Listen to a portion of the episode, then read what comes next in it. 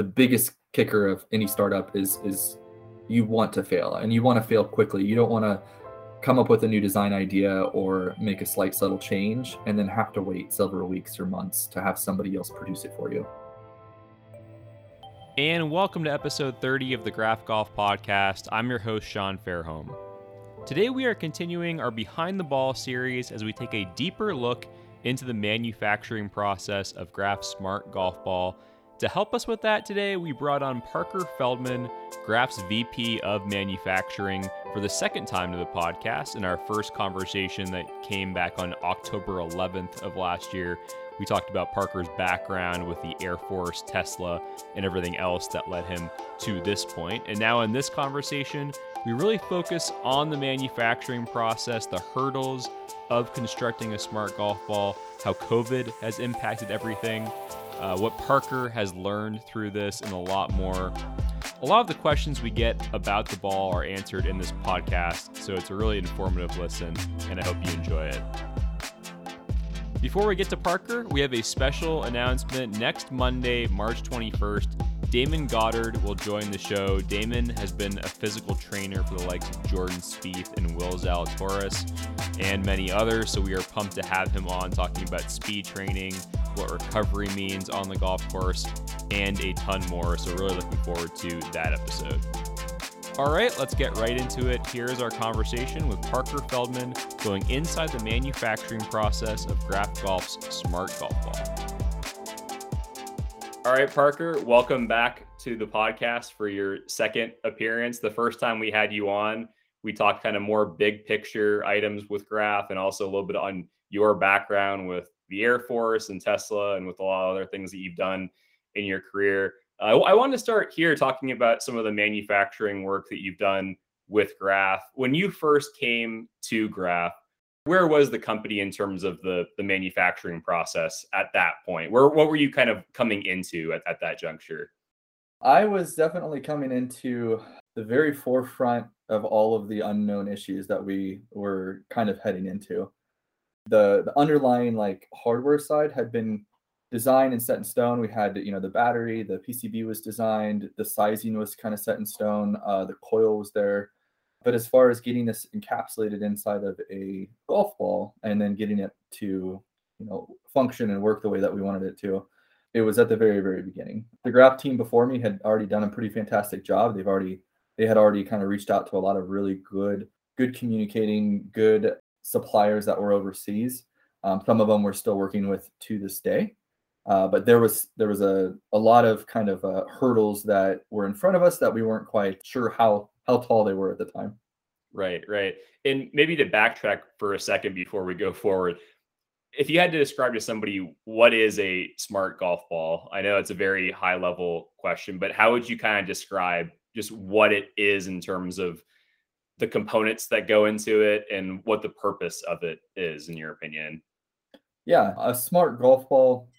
It's uh, the easiest way that I can describe to somebody who's on the, the golf side, who's played golf before, is everything that you would want to get from a TrackMan or from your like swing, uh, all of the data, but it's all inside of the golf ball, and uh, the data is presented to you either on your computer or you know from your pocket, like coming from your phone.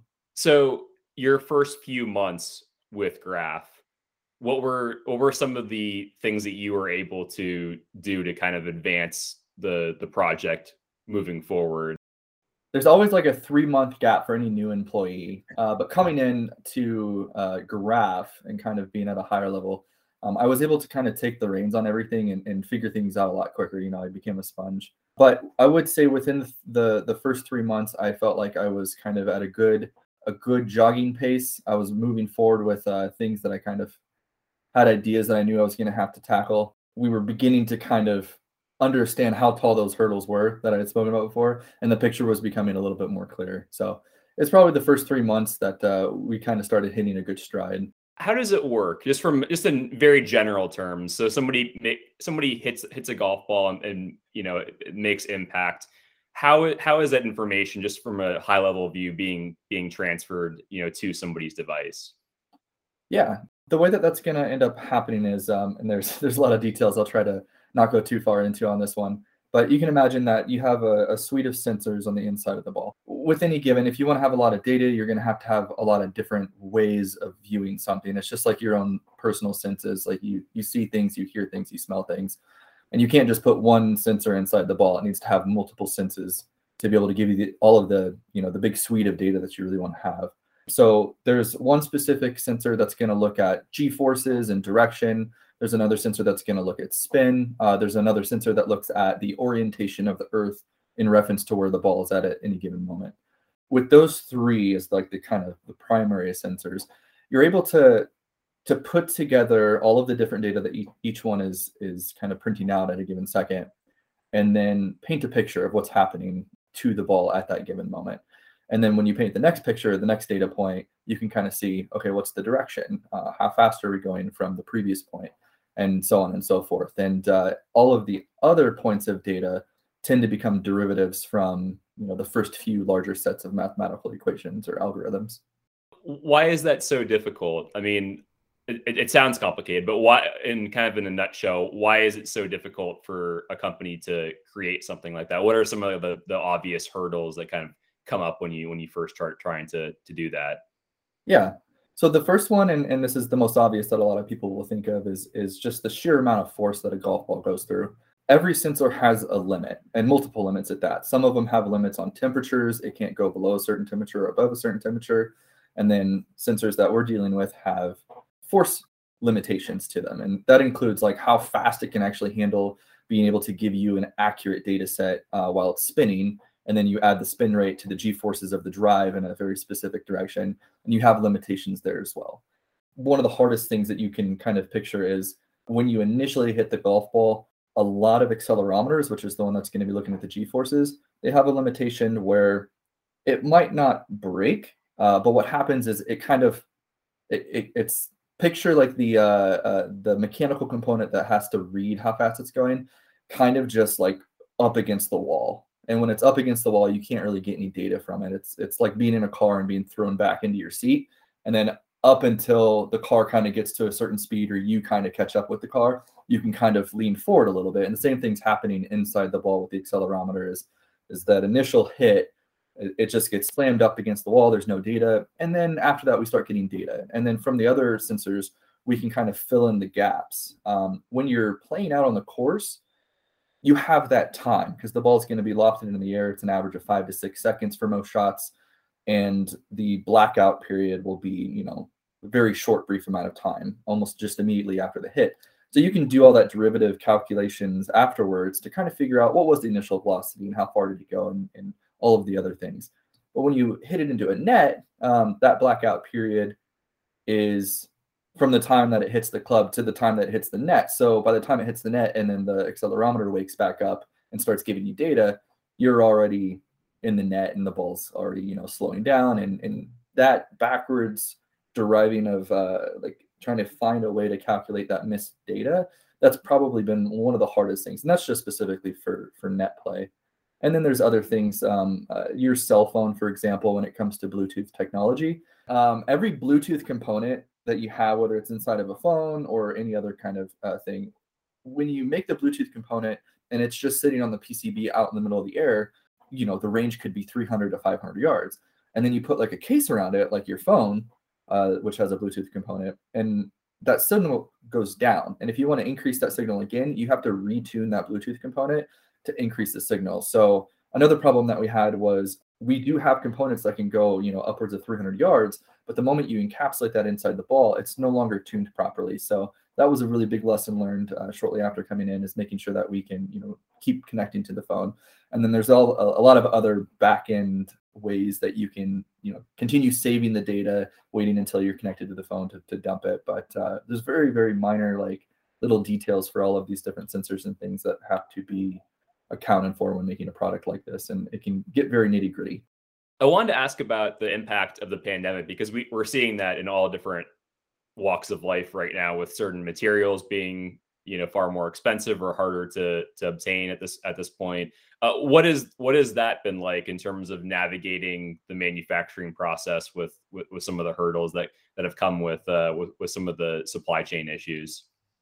That's a really great question, especially when it comes to manufacturing and supply chains. Um, I think anybody else who who works in manufacturing or supply chain can agree that ever since COVID hit, it has been just supply chain hell. Uh, I've heard it referred to as the part apocalypse. um, so it's it's definitely um, weighed a little bit on our planning in the future. But luckily, and you had asked this before, when I had come on, the Graff team had already made a really good decision, and it wasn't even based off of anything. It just was by pure chance that the majority of the components that have long lead times, that had long lead times, that now have lead times that are two to three times longer. And I'm talking about if you order it now, you might not get it for up to 47 weeks, which is just shy of a year. So um, if you don't plan ahead like that properly, you could be sitting around just waiting for parts or having to redesign the entire thing just to keep the project moving forward. But luckily, the Graff team had actually ordered uh, more than we needed for our exact design that we're uh, using for the first design and even our secondary, you know, version two design, which has been drastically improved, but didn't require, you know, a major component change, uh, which would have caused very, very large delays, like I said, up to a year. But um, even on the back end, and I'm not just talking about electronic components and just waiting around for for parts to come in, but uh, we've seen shipping delays. Um, I've had uh, two packages go from the U.S. overseas, and it was supposed to take seven days, and it took um, exactly five weeks. Mm. Um, so there's just situations like that where it's uh, you kind of have to keep working on the fly, do what you can to keep things in house, and uh, reduce the number of movements uh, going into this first beta or alpha build and then onto the beta build, that's been a really, really big part of planning is going, okay, like how can we get this product out and do all the things in between and not get tripped up by supply chain issues. And it's a very, very hard thing to predict. Like I said, some packages will make it, you know, in just a couple of days. And then other packages will get stuck in a port. Everybody's been dealing with this, even just people who don't work in manufacturing. Uh, Amazon packages have been late before, and you know, USPS is having issues. It's it's everywhere. It's all over the news. Yeah, it's been a, a very heavy thing going into 2022 for the Graff team.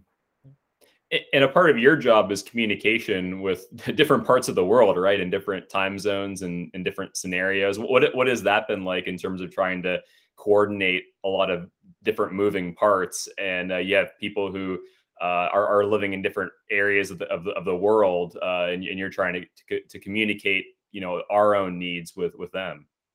Yeah, that one's been uh, I'll say that's that's been my lack of sleep. and and and all good things too, no complaining. It's just one of those things when when you're working for a startup and you are working with uh, overseas manufacturers who for example, you're on the East Coast and and I have to do this like very quick calculation almost every single day in my head. For uh, me, you guys are 3 hours ahead and then for the individuals that I'm speaking with over in, you know, places like Taiwan, Thailand and China, they are three hours ahead plus another 12 hours from where you guys are at. So I actually do the majority of my uh, communications with those overseas suppliers, usually starting around 5:30 p.m. and sometimes I'm up until you know midnight, 1 a.m. just to make sure that I'm we're not you know delaying the project by an entire day because I wanted to go to bed and and then I communicate what we need and then they don't get it until you know 12 hours later and I'm already asleep. So um, uh, that's been probably uh, I would say like the hardest part of this position is just making sure that those communications stay on track, and sometimes that means uh, you know staying up late, uh, which used to not be such a big deal, but you know now being a father and uh, having to juggle between family and, and work, and then sometimes I'm up until 1 a.m. It's it's been it's been a definite interesting ride uh, for the last couple months. So you're you're saying you're a night owl, basically. Yeah, um, I definitely am. Uh, so in, in a sense, it's been kind of nice. Uh, but there are other things, other aspects where it's like I do the majority of the communication at night, but then there's a lot of design things that have to be done during the day to make sure that those are kept on track and that communication is done very well. Because as, as much as it's easy to hand things off to the suppliers, communication is going to be one of the it is one of the biggest things when it comes to manufacturing, working with um, individuals who are going to be manufacturing parts for you. I've always been in a position where I both own the design and the manufacturing process. So that that like communication gap of like how is this supposed to be made? Like you know how it's supposed to be made, but when you when you communicate that to somebody else who's uh, making something for you, and they don't speak the same language, it can be very quickly you know misinterpreted, and you can end up getting something in the mail that looks and works nothing like what you expected or what you asked for because either a you didn't ask for it or b you asked for it in a completely incorrect way. So that's been the juggle between like communicating that at night and then making sure that the packets that we send over in the emails and the communication process is very clear. Details seem extremely important to state the obvious uh yeah. it be vague with your any of your intentions right? So yeah uh, exactly. this is kind of an open-ended question but in your in your time with graff what are you most proud of it could be maybe an accomplishment or maybe it could be what we're just talking about in terms of all the work that you've put in. Uh, what, what what really has made you have has given you the most pride to to this point in terms of what you've done? There's there's one that just immediately comes into my mind. I have worked on a lot of really really big projects for a lot of larger companies, and you know from beginning to end have have have done really large things, and I've had my names on presentations and whatnot, but. Working for Graff has actually been the first time that I've had my name on a patent. And to get to that point, it definitely wasn't an easy task uh, I'm not so proud of how I got there, but it was definitely like worth it in the end because it ended up getting getting done and actually functioning and working very well. But um, out of the majority of everything that we had already spoken about difficulty wise for making a smart golf ball, uh, we talked about sensors and G forces and blackout, Bluetooth communication, and then the last one, which is what I'm most proud of, is actually the wireless charging. So wireless charging kind of like seems like a very simple thing, especially because everybody has it in their phone. Um, but the hardest part about that is actually the distance. So when you put your phone down on a wireless charging pad, it's like within millimeters away from the actual charging coil um, that's both inside the phone and on the charging pad. Um, so with a smart golf ball, unless you have your charging coil on the very, very outside of the golf ball, which is not what you really want to do, you're going to be working with distances that are that are you know almost past even what long distance wireless charging uh, coils can handle. You can you can pump energy as much as you want, uh, but then you start dealing with FCC certification issues because you're just blasting a lot of unused energy uh, out, you know, around people, and you don't want to do that. So, our proudest moment is is sitting down, and it was several weeks, and I relate this to the, Thomas Edison and ha- a thousand ways not to make a light bulb. I did the same thing with these wireless charging coils um, at the time, which was basically I, I found a lot of ways not to you know make wireless charging coils work at the distances that we needed to. And that that one moment where you know I put it on the test fixture, I had a very specific set of EMI material, which is very important for energy efficiency around the coil. And then going through different iterations of different types of wires, different types of metals, different gauges of wires, uh, Litz wires, like all these different things. And I, I finally got these two to start charging and then checking the efficiency. It's like the efficiency wasn't exactly where we wanted it to be, but it was within the realm of what we, what we needed to get it to work. And then I got that inside of a golf ball, and it still worked like exactly how we needed to. So it was like this big weight lifted off my shoulder. I felt like I had accomplished something. Now it's on a patent, so it's it's definitely something I'm very proud of, um, and I'm very glad that I got that to work for the Graff team. This this sounds like a, a labor of love for you. Would you would you describe it as that? Just the amount of work that you put into it? Definitely. I I very much enjoy a challenge, and I will say that's probably one of the the most shocking things uh, coming onto the graff team. It, it's very funny. Like when you talk to people, it's like making a a smart golf ball seems simple in nature, but going back to the the previous podcast that we talked on, one of the biggest things that drove me to kind of come to this position was was like, okay, if it, if it is that simple, like why isn't it here yet? which kind of like triggered okay it must be really hard and I, I, just had this very deep curiosity and that's what really drives me that that labor of love is uh finding problems and then just like working through it um even if it means like okay i have no idea what i'm doing but i'm going to sit down and just take it step by step and spend two weeks putting together a bunch of coils that don't work and then like double checking my work to make sure that i'm not just like doing it incorrectly it's um it's it's definitely fun that that final moment of I failed a lot and then now it's working. It's just it's a very good feeling. And so we're talking in March of 2022 right now. Uh, we, we re- Graff recently brought on Eric Goodchild. He's been a very helpful component to the team. Where are we right now in terms of uh, where, where the ball is and how Eric has kind of you know helped things along here uh, since he, he he came on a couple months ago? Yeah, I'd like to I'd like to state that very helpful is probably an understatement. um, Eric Eric is definitely that uh, that unicorn of an employee who, if you think my labor of love is there for engineering and like working through problems, he makes me look like a high school student. He's been just gosh, completely outstanding. I would say to give you an example, there's been a list of problems that uh, that we've been trying to work through. These you know little hurdles that we need to get over that we just haven't like every time we try to jump over it, we just kind of trip up a little bit. And we've worked with a lot of different individuals who you know stated it couldn't happen or said it had to be done a very specific way or we had to spend a lot of money.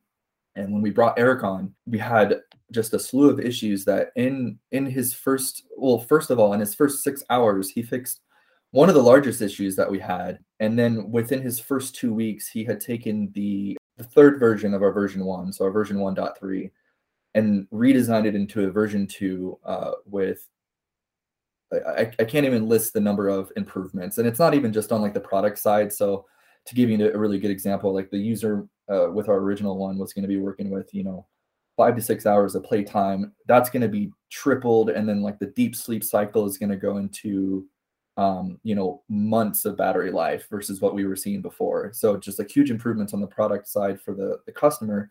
But then there's also been these very large manufacturing improvements. So taking all of the issues that I've seen the supplier having overseas with manufacturing our, our current version, um, I had all these this very long list of like, okay, I want to do this, I want to improve how it's soldered. I want to improve how it snaps together. I want to make the battery, you know, removable in the in the event that in the manufacturing environment it needs to be swapped out. We need to do different testing.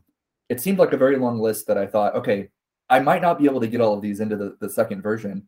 And Eric was just like, yeah, no problem. And you know, within two weeks, we had this like completely redesigned version two with just this huge long list of improvements. So um, you know, I, I can't can't thank him enough, and I can't say how lucky we are to have him on the team what is your next big challenge when it when it comes to this? I don't know if you can talk about it right now but what what are you working on right now that is kind of at the the heart of what your what your job is right now? Right now it's it's not necessarily hard. It's just very tedious because what i'm working on is making sure that um, how everything is actually being delivered to the customer uh, the packaging and then also the casing around the charging and just making sure that uh, all this can be assembled very quickly um, within a very tight budget and making sure that that's done it's not necessarily hard. It's it's tedious and it takes a lot of time.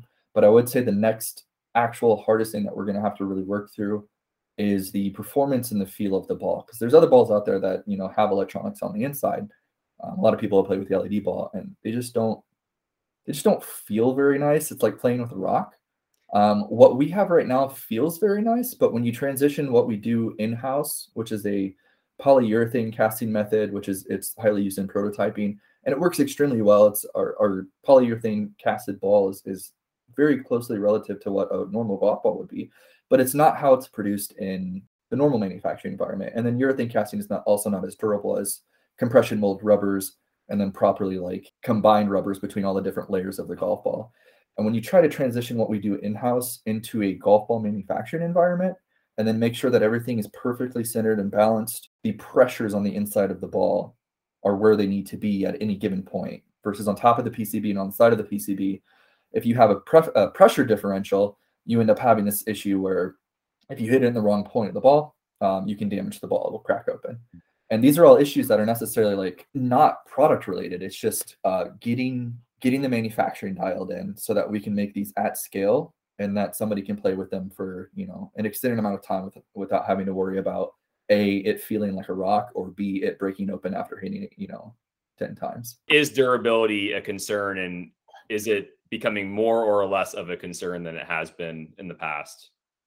It's less of a concern i'll definitely say that and i want to be very clear like it's not the durability of the electronic components. Our hardware is very well protected and we're actually at a point where um, we have some preliminary plans that if you look at the durability of uh, the layer one, the epoxy that's around our hardware, and how well the hardware can actually last, uh, we're to the point where we could be in a situation where the ball, even if we get the ball to work as long as a normal golf ball, even a normal golf ball, you can play, I think it's, correct me if I'm wrong here, but I think upwards of eight to 10 rounds before it really starts getting damaged and you have to replace it and that's assuming you don't lose it. Um, so right. most people probably don't even make it that long.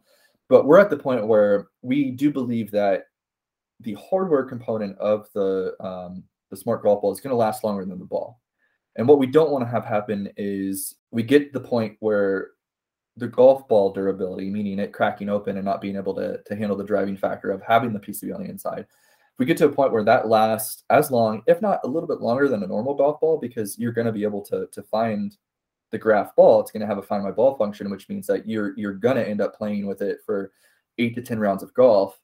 Um, but at that time, you know, the golf ball is going to start falling apart like a normal golf ball would.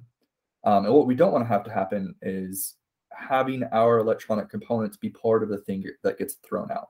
Uh, we want to make sure that we're being at least mindful of how we recycle these or reuse them or find a way to reuse and, and, and, resell like those internal PCBs that have been used before inside of a ball, just as like a kind of base level thing. So durability, it's gotten a lot better and it's gotten so much better that we're, we're kind of looking at, okay, what are we going to do when the ball starts falling apart like any other normal golf ball? Not necessarily like, how do we keep this thing from just breaking after one hit? Yeah, and in my experience, like most golf balls, the damage comes from hitting a cart path or like hitting a tree, or like it's actually the impact of when it hits the ground yeah. rather than the the actual impact of the club itself, um, which is kind of counterintuitive. But um, so yeah, that that makes that makes a lot of sense. Um, yeah. Well, hopefully, after playing with uh, the graff ball, you, you're going to be able to hit it on the green every single time. exactly. Um, I'll, I'll ask you one last question, and I'll, I'll get you out of here. Um, what is what is kind of one of the overarching lessons you think that you've learned through this whole time with graff to to this point? Is there something, whether it's in the manufacturing process or or or just over overall in terms of your time here that you've you kind of take in terms of a, of a lesson? I think my the biggest lesson is something that I've I'm very familiar with. Uh, I don't think it really I didn't have this underlying driver to to actually truly understand it. Back when I previously worked at Tesla, it was it was always very big to like you want to own the entire process from beginning to end. And sometimes you're in situations where it's okay to you know have another supplier do it. Um, to give an example, like they they used to have a supplier for their seats, and uh, there was a couple of delays. They had some certain charging, and they were just you know you know what we're just going to do it ourselves. That is one of the biggest things I think uh, sitting in this position at Graff, it's it's definitely hit home for me because in the beginning, when when you have to go through this kind of R and D iterative process of uh, trial and error and failing and failing and failing and, and making things better and then just like finding the next hurdle that you need to get over if you're having to rely on other suppliers or other individuals people who aren't on the team it's just going to cost time and it could potentially cost some money as well. So i've been working very hard like i said during the daytime uh, we've brought in a lot of our own processes. So instead of having to take our PCB and get it inside of an actual golf ball through the golf ball environment, we brought that in house and did our own. You know, we have our own molds now, so we can do the urethane casting process and, and iterate and test the PCB. I understood the concept in my previous positions, but now like it, it really makes sense where it's just like if we want to get through it and we want to do it fast, we want to do it right because like, the biggest kicker of any startup is is you want to fail and you want to fail quickly. You don't want to come up with a new design idea or make a slight subtle change and then have to wait several weeks or months to have somebody else produce it for you. So that's been one of the biggest things. And, and as I as I work forward, it's it's what else can we take on? What else can we do?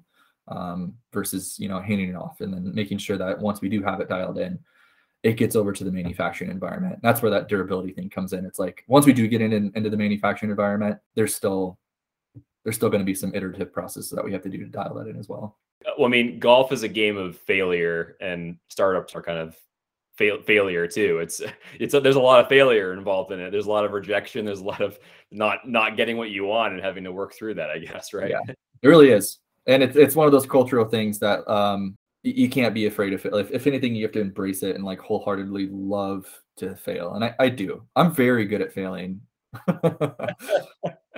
probably, probably not something you want to say in an interview to somebody who might not understand that, but it's true. Awesome. Well, uh, thank you for coming back onto the podcast once again. This was a, this was a blast, and uh, we'll have to have you on again sometime. Yeah. Thanks for having me on again, Sean. Thank you again to Parker for joining the podcast. And if you are a fan of the pod, this is our 30th episode now and we've been gaining traction recently. So please subscribe and review the podcast. Tell your friends about it if you have the chance. That really does make a huge difference on our end. Uh, we have some exciting guests coming up that we know you guys are going to enjoy. So please consider helping us out in whatever way you can. And also, just a reminder, you can visit the club at graff.golf to see a ton of articles that we have posted recently. You can also sign up for our newsletter there to get updates on the launch of the golf ball. If you have any questions, you can also email me at sean at graff.golf. We will see you again next Monday, March 21st. Cheers.